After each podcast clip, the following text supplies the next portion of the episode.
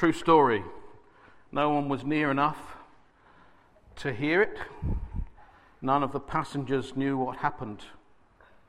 But on February the 15th, 1947, a flight bound for Quito in Ecuador crashed into a 14,000 foot mountain not far from Bogota in Colombia. It just dropped in a flaming ball. There was a young man, his name was Glenn Chambers. He was one of the victims. He was from New York. He had gone to be a missionary. His dream was to be a missionary, and he was going out with the voice of the Andes. When suddenly that dream became an utter nightmare. Just before he was leaving Miami for the flight earlier that day, he wrote a note to his mum. Not having any paper, he found some scrap of paper on the floor of the airport. It was an advert. The only word on the back of this advert was why. Between the posting of, he wrote on the back a message to his mum telling how, how much he was really looking forward to going to serve the Lord, and this was his life stream, and, she, and he was so glad that she supported it and understood it, and, and you know, they would be thousands of miles apart. But between the posting of that letter and the delivery of that letter, he'd been killed. His mum opened that letter and the word she saw was why. Why? Probably the most haunting, most tormenting question? Anybody can ask, why is this happening? Why is this happening to me? Why is it happening now? Why? What is it I've done to, deserve all this? Why? She was able to read the note on the other side that just told of Glenn's desire to serve God and how God had called him and how thankful he was his family was supporting him and believed in him and they'd had, they had faith in Jesus as well. But it doesn't stop you asking why, does it? And it's only when you begin to see the who that's behind everything that actually even the noise of a crash can be muffled in your understanding.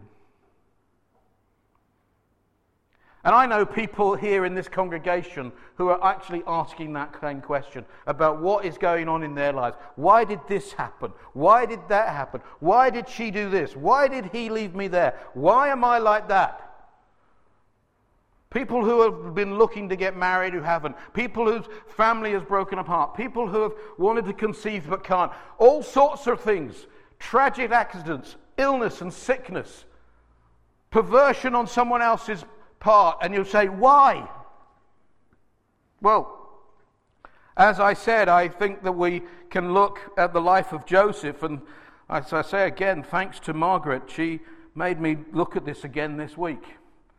And as I looked at Joseph, I thought there's something there of a man whose dreams fell to a million pieces. And there's something in that passage that might just be able to help us when our hopes and dreams begin to fall apart as well. Because when we begin to see the who that is behind the circumstances,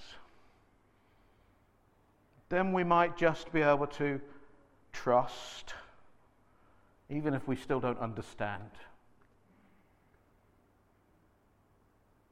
I spent time this week with someone who's been abused. And they've come to faith and they say, Why? Why, why, why? I haven't got an answer. I look at the situations that I've been through in my own life and I'm asking why. It's not all roses for any of us, is it? If we went round here, every single person will have a tale to tell of where the hopes and dreams got shattered. May not be as dramatic as someone's son dying in a plane crash Maybe not as dramatic as Joseph waiting to get married to find out his wife is pregnant. But we've all been there. So let's look at this well known Christmas passage and learn a few things that will help us in those situations when a dream becomes a nightmare. And I want to say a few things for four main points I want to share this morning, four phases in this story. And the first one is to look at it and say, well, for Joseph, it was a time of excitement, time of expectation, and it was also a time of embarrassment. We read it there, it's on the screen. This is how the birth of Jesus, the Messiah, came about. His Mary mother was pledged to be married to Joseph, but before they came together, she was found to be pregnant through the Holy Spirit. Mary and Joseph were betrothed to each other. This was the ancient Hebrew engagement period, and it was as binding as marriages. That's the way they worked. You were, you were betrothed, that was it. It was a done deal, so to speak. They were looking forward. They were excited about their future together. I know some of you excited about the future. Some of you wanting to get married. The Bible tells us before this took place, before they came together, before they were physically and sexually intimate, these circumstances happened. You see, sex belongs to marriage. And that isn't the central point of what I want to say today. It is something that actually we need to keep pure and holy. We need to keep it special for when you get into that relationship. Now, majority of the world are not still virgins in that sense when they get married. And my advice is that you seek to live a pure life now so that you don't. We prayed before, didn't we? We die to some things. We don't hold on to that. We want to go into the newness of life so that actually we take it and we hold on to it in a pure and special way. God wants that for us. That's uh, another topic to be discussed in detail, I'm sure. But Mary and Joseph hadn't had a sexual relationship. And as the days went on, they're counting down the days when they were looking forward to living together, looking forward to sleeping together as husband and wife. This was a time when, you know, everyone who got married was a virgin. Well, we hoped. There were some that weren't.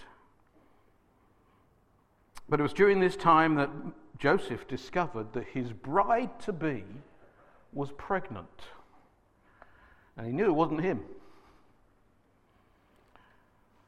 It would be a source of great embarrassment to him and to Mary and to both of their families. It seemed as though Joseph's dream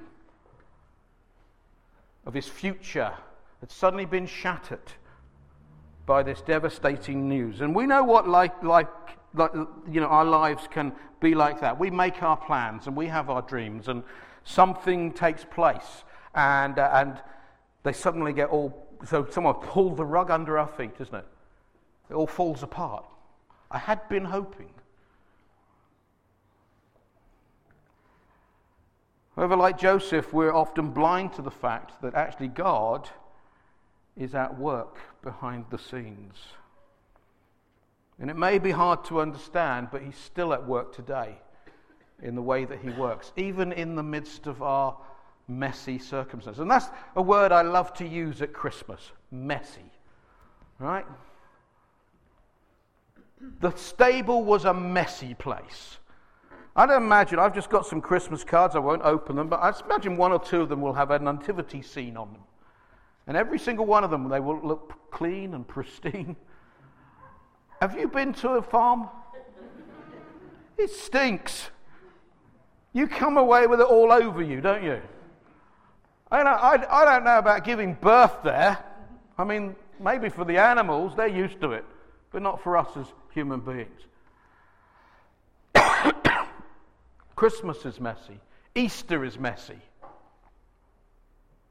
If you go to a church where there's a cross and Jesus is on it, he's all kind of, he looks like as though he's just kind of slightly waning across and, oh, I feel sorry for me, I feel sorry for you, you know. Actually, it was agonizing, it was cruel, it was wicked, it was mess.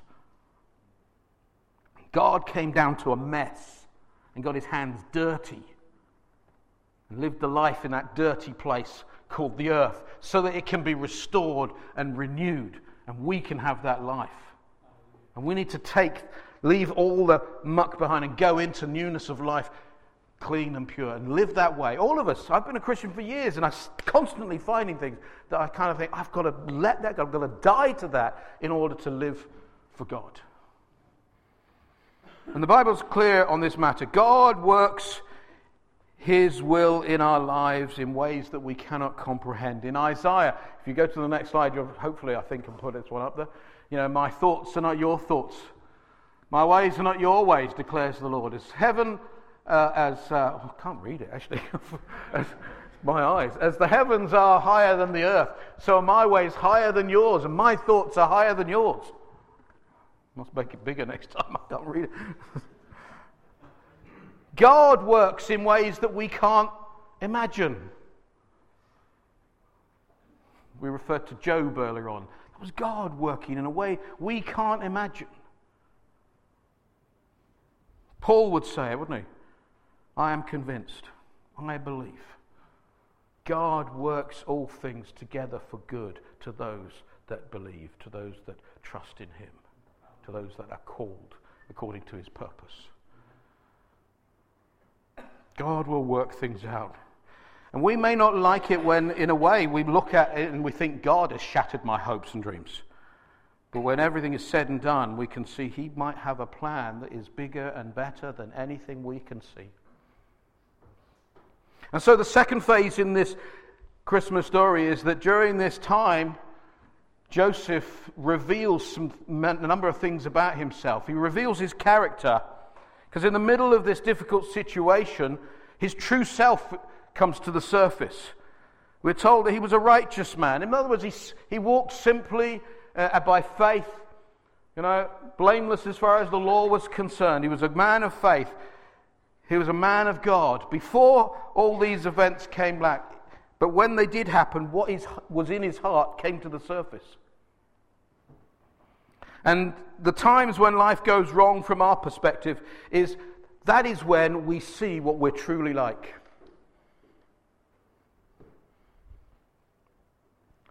When everything falls apart, what we see is what we're truly like. How we live, how we respond, how we react. We're going to learn some of those things from Joseph here.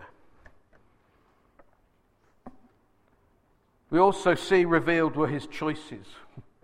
Boils down to he has about three choices, I think. One, he can publicly humiliate Mary because of her perceived immor- immorality.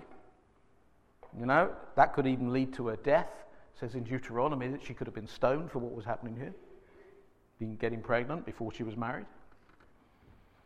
Secondly, his second choice, we could just divorce her quietly just walk away from her, leaving her to raise the child in shame and poverty. Or thirdly, he could marry her and raise the child as if it was his own, and that was not an option that many Jewish men at the time would go for. In fact, none of them were very pleasing or appealing to him, but in a way, he had to choose one. And often life presents itself to us like that, doesn't it? Where we have choices where we'd rather not make any of them but you have to do one of them. And for us, what we need to do in that place is we need to stop and be still. We've been singing about the stillness there.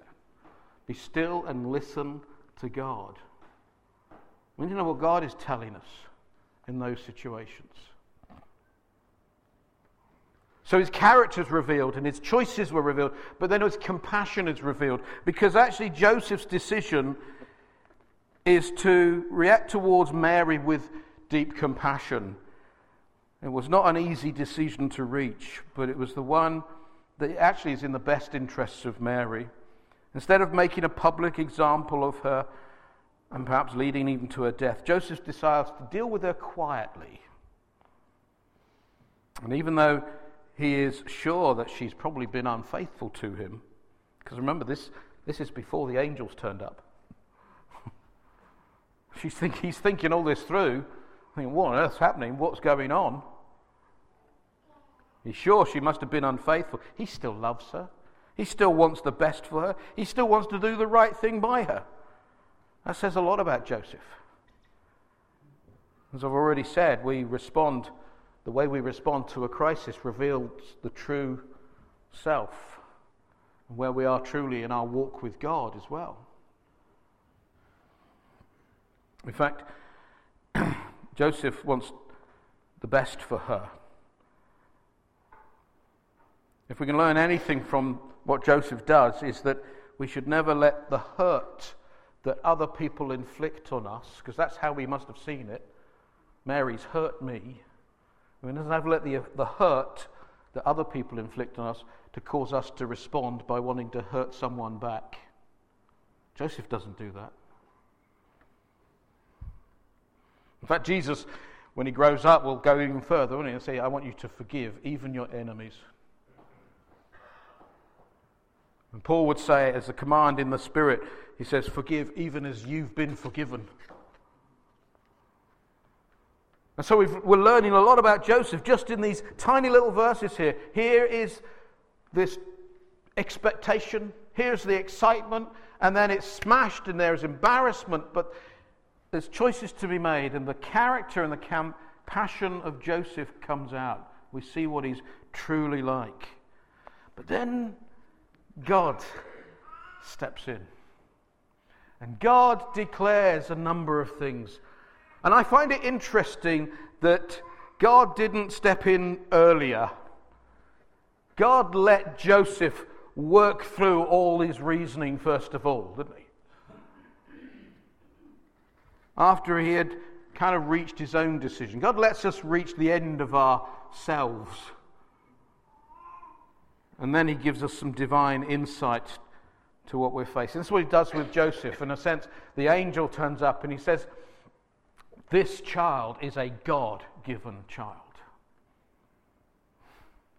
God sent the angel told him the origin was from God in the, that Mary was carrying. He was made to understand that his dream that had turned to a nightmare was actually something miraculous that God was doing. Now, from our vantage point, when we look at life, we don't ever see that sort of thing. I was sharing with people on Friday night, you know, that image. Sometimes, our, from our vantage, we look at life between, you know, please go back. We're not on to number three yet, thank you. Um, oh, yes, we are, sorry. Another mistake I've made. Doesn't say three of mine, that's the problem. You know, um, but we look at life through as though there's two really tall buildings. Can you imagine two skyscrapers and there's the carnival? You've heard me do this illustration before. We're watching the carnival come around. We're stuck between the buildings. All we can see is the bit that's processing in front of us right now. We have a vague memory of what we've just seen, but it's gone. And we don't know what's coming around the corner yet because we haven't seen it and we don't know what's going to come. And that's the way we look at life. All we can see is what's happening here. And what's happening in the future, we can't see yet. We just have to wait for it to get there. Now, if we could climb to the top of the building and look out over the balcony, so to speak, you could look down on the, on the carnival and you could see the end and the middle and the beginning, or the beginning, the middle, of the end, you know. And there would be no surprises because you could see it all at the same time. But we can't. We can only see what is happening now. But God's perspective is that He can see the beginning, the middle, and the end all at the same time. There are no surprises for Him. So, what surprises us and what shocks us and what makes us want to shake our fists sometimes and cry out in, with tears of anguish? Why? It's because we don't know what's around the corner. And we've even forgotten most of what's already gone before. That's the perspective. But God sits above it all. And in this situation for Joseph, when he's, Joseph is seeing, she's just pregnant. She, she's supposed to be my p- promised one. Why? and then God lets him see this child is a God given child. The best thing we can learn is to trust God to bring the best into our lives. And even when our dreams are shattered and our hopes are dashed, we need to be able to trust the truth that our Father God is still in control and He will take care of His children. I want to tell you something this morning. If you are a Christian, however strong or however weak your faith is, you are a child of God. You just listen to that. You say it with me. I am a child of God. And you can't see what's to come. And you've forgotten most of what is already happening. You can only see what's now. And maybe for some of you, now is there. It's really hunky dory. But there's a lot of you that life is kind of a mess. And it's falling apart. But you are a child of God, and God will not love you any more or any less than He does right now.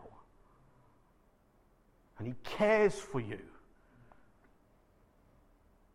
You know, I was reading this week, I was just, oh, it moved me to tears. Because I was thinking what I was preaching on, and I was reading about when Jesus met Mary and Martha, when Lazarus had died. And they were saying, Why? If only. Shortest verse in the whole Bible, isn't it? Jesus wept. And I tell you, whatever you're going through, He cares for you. He can feel what you're feeling. If no one else understands, you can't even put it in words for someone else to understand. He does. He knows because he knows you inside out. He cares for you. He knew Joseph and he sent an angel and said, This child is a God given child. Secondly, he says, This child is a God given Savior. He's given details. Joseph has given details of a miracle that much of the world has still to grasp. God entered the world through the womb of a virgin. And Joseph is told that Mary will have a son, and this son will be called Jesus. Because Jesus means Jehovah is salvation, God saves. No ordinary baby. The fact is that he's the Son of God who came in flesh. And his life will reflect this because it's his responsibility to bring salvation to the whole world to those who are lost. And he'll accomplish it through his life and through his death on the cross and through his resurrection and through his ascension. Now, Joseph doesn't know all the details. We know that because we've seen it happen. We're behind the scenes, so to speak. Some of that's history. But Joseph has just given this insight. This is a divine, this is a God given provision. Will you trust me? I don't know how I would have felt if in the, in the months before our marriage to Julia, you know, we, we didn't have mobiles in those days. You remember those days? remember we used to get phone cards? Who can remember the phone card? When I was, a, I was a, a young guy in London, we would get a phone card. Julia lived in Oxford and I lived in central London. We would phone each other once a week. Half an hour a week, that's all we had. We'd see each other once a fortnight. You know? I'm surprised we even got married. and what was I going to say with this phone card? you know, it, it, it's just that you just get a glimpse into how, how surprising it would be, how shocking it would be if Julia turned around and said, Oh, by the way, I need to tell you I'm pregnant. I know it's not me. I don't know how I would have reacted. I'd probably kind of distance myself and think, you give yourself away to someone else. I want you for myself. That's what we were building up to, isn't it?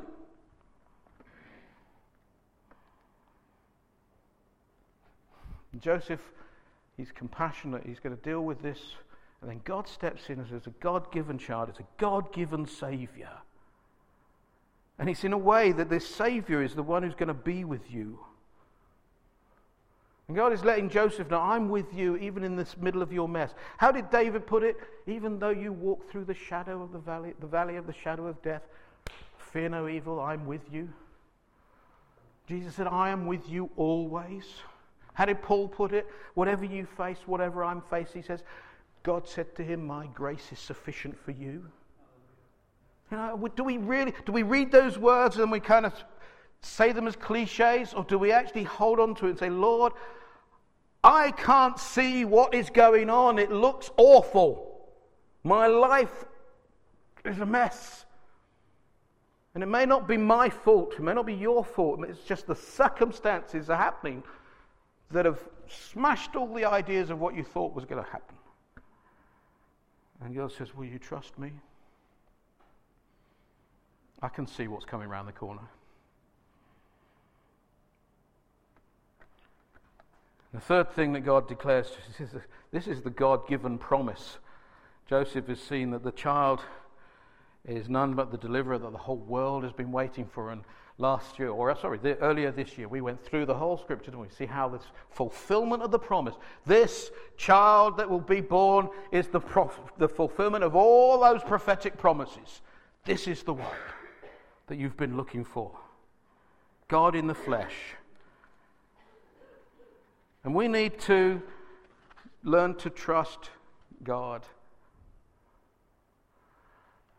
And the last phase in this little story, this incident of that Christmas, that first Christmas, is we see Joseph's reactions. as soon as Joseph understands what is happening, he acts in faith and he takes Mary into his heart and into his home as his wife a response of pure faith. He doesn't know how things will work out, but he knows that God is going to help them work out. His decision may have shocked the whole of the community, his families. Everyone probably assumed that it was Mary and Joseph who couldn't wait to have sex. They couldn't wait I don't know if Joseph tried to tell anyone, no, it's not mine. it's the Savior, it's God. See, truth, faith doesn't shrink away from what God is telling you and other people don't understand. We see Joseph's restraint. Even when he takes Mary into his home, he still restrains himself. You know, uh, from having sexual relationships until Jesus is born. He let go of his own rights as a husband in order to let this promise be fulfilled. This virgin will give birth.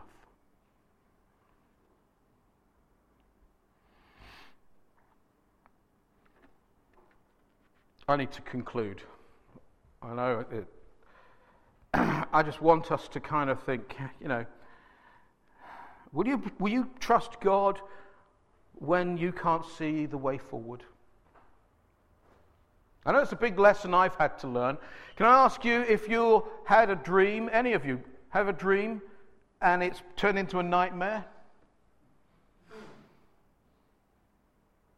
You thought that marriage was going to be wonderful and it's turned out with hammer and tongs.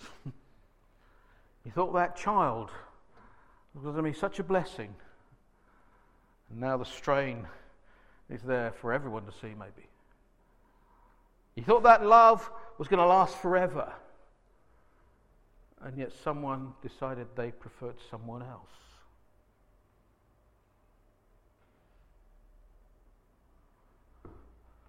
You're looking forward to that job, and it turned out to be hell. Looking forward to that holiday, looking forward to conceiving and having a child, and it just hasn't happened. We could go on. I could list over and over and over, and there are people here. You've had that, had some of those dreams, some of those hopes, some of those expectations, and it's not worked out. Will you trust God? with what you can't see.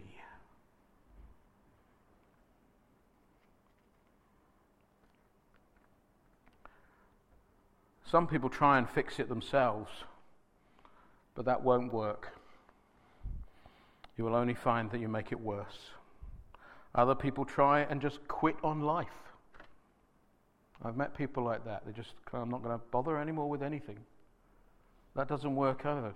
Because whether you participate or not, or not, life goes on and there's still consequences. Still, others just become angry with God or angry with someone else. And you decide to take it out on them and you want to hurt them. And again, that's no good because actually, at the end of the day, the only person you're going to hurt is yourself.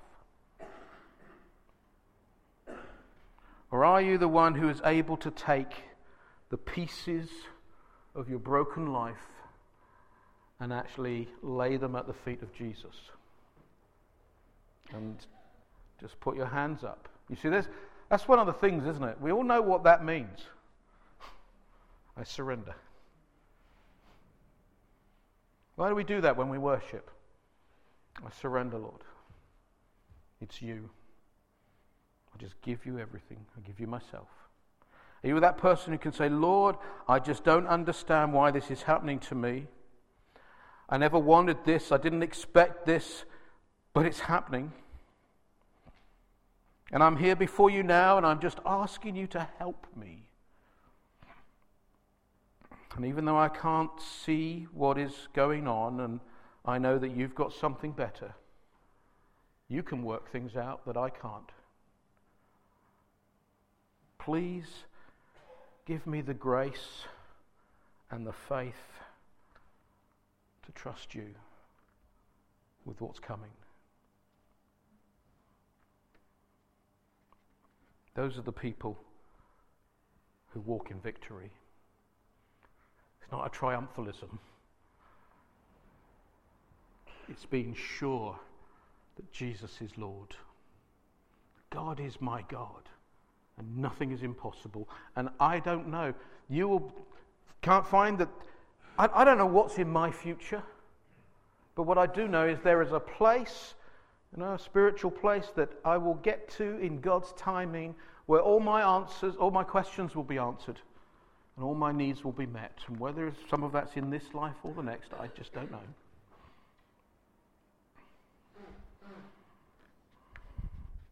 And so I'm asking you today, as we approach Christmas and we think of the beauty of Christmas and the loveliness of Jesus, actually, Joseph teaches us a lot that actually we need to put everything in the hands of God.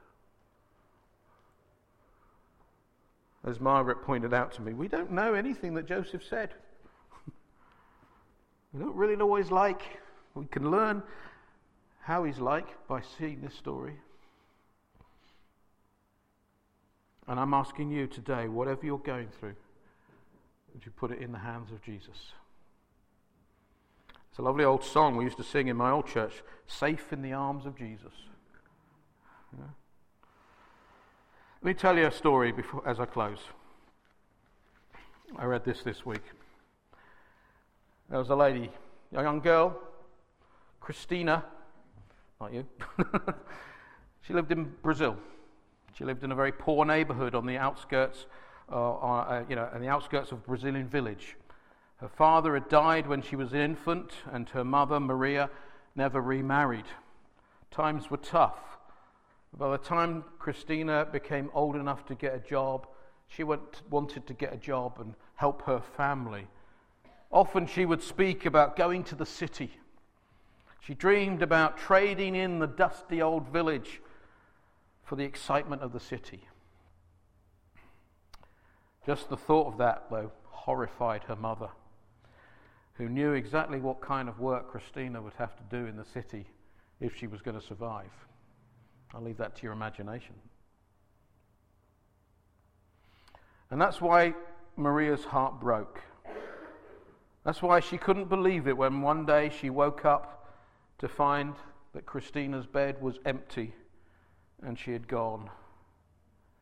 Knowing where her, city, her daughter had been headed, she gathered up all her money. This is Maria, the mother, and she ran out of the house she did one thing before she jumped on a bus to Rio. She went into a chemist shop where there was a photo booth. And she used most of her money, time and time again, just taking black and white passport photographs of herself. On the bus, she cut them up. She had a whole wedge of little pictures of herself. And when she got to Rio, she went into as many bars, nightclubs, all the districts known for prostitution, drugs. And wherever she went, she would just write a little note on the back of this photograph and she would pin it up. She'd pin it up in the, the mirror in the toilets or down at the bottom of the stairs of some boarding house or on a pub or a hotel notice board. When she'd run out of money, Maria went home to her village. Some weeks later, Christina, whose life had gone totally downhill, like the prodigal son, her face was tired, her dreams had become a nightmare. She reached the bottom of the stairs of where she has just spent that night, and her eyes noticed a familiar face, and there she saw this little picture of her mother. And she grabbed it. And as she turned it over, it simply said, Whatever you've done and whatever you've become, it doesn't matter. Please come home. And she did. And praise God, her life is totally transformed. And I only say that because I believe that some people are looking at the mess and you're about to give up. You want to give up on life. You want to give up on yourself. You want to give up on your family and your friends. You want to give up on God. And actually, God is like the Father that's looking for the horizon, around the horizon. And He just says, Whatever's going on, trust me. Let me help. I want to rebuild you. I know what's coming. I, there's no surprises for God. It wasn't for Joseph. Joseph didn't know what was going on, but he just trusted in Almighty God. So we'll just bow our heads and pray. Invite the group to come up, please. And I just want to say to us,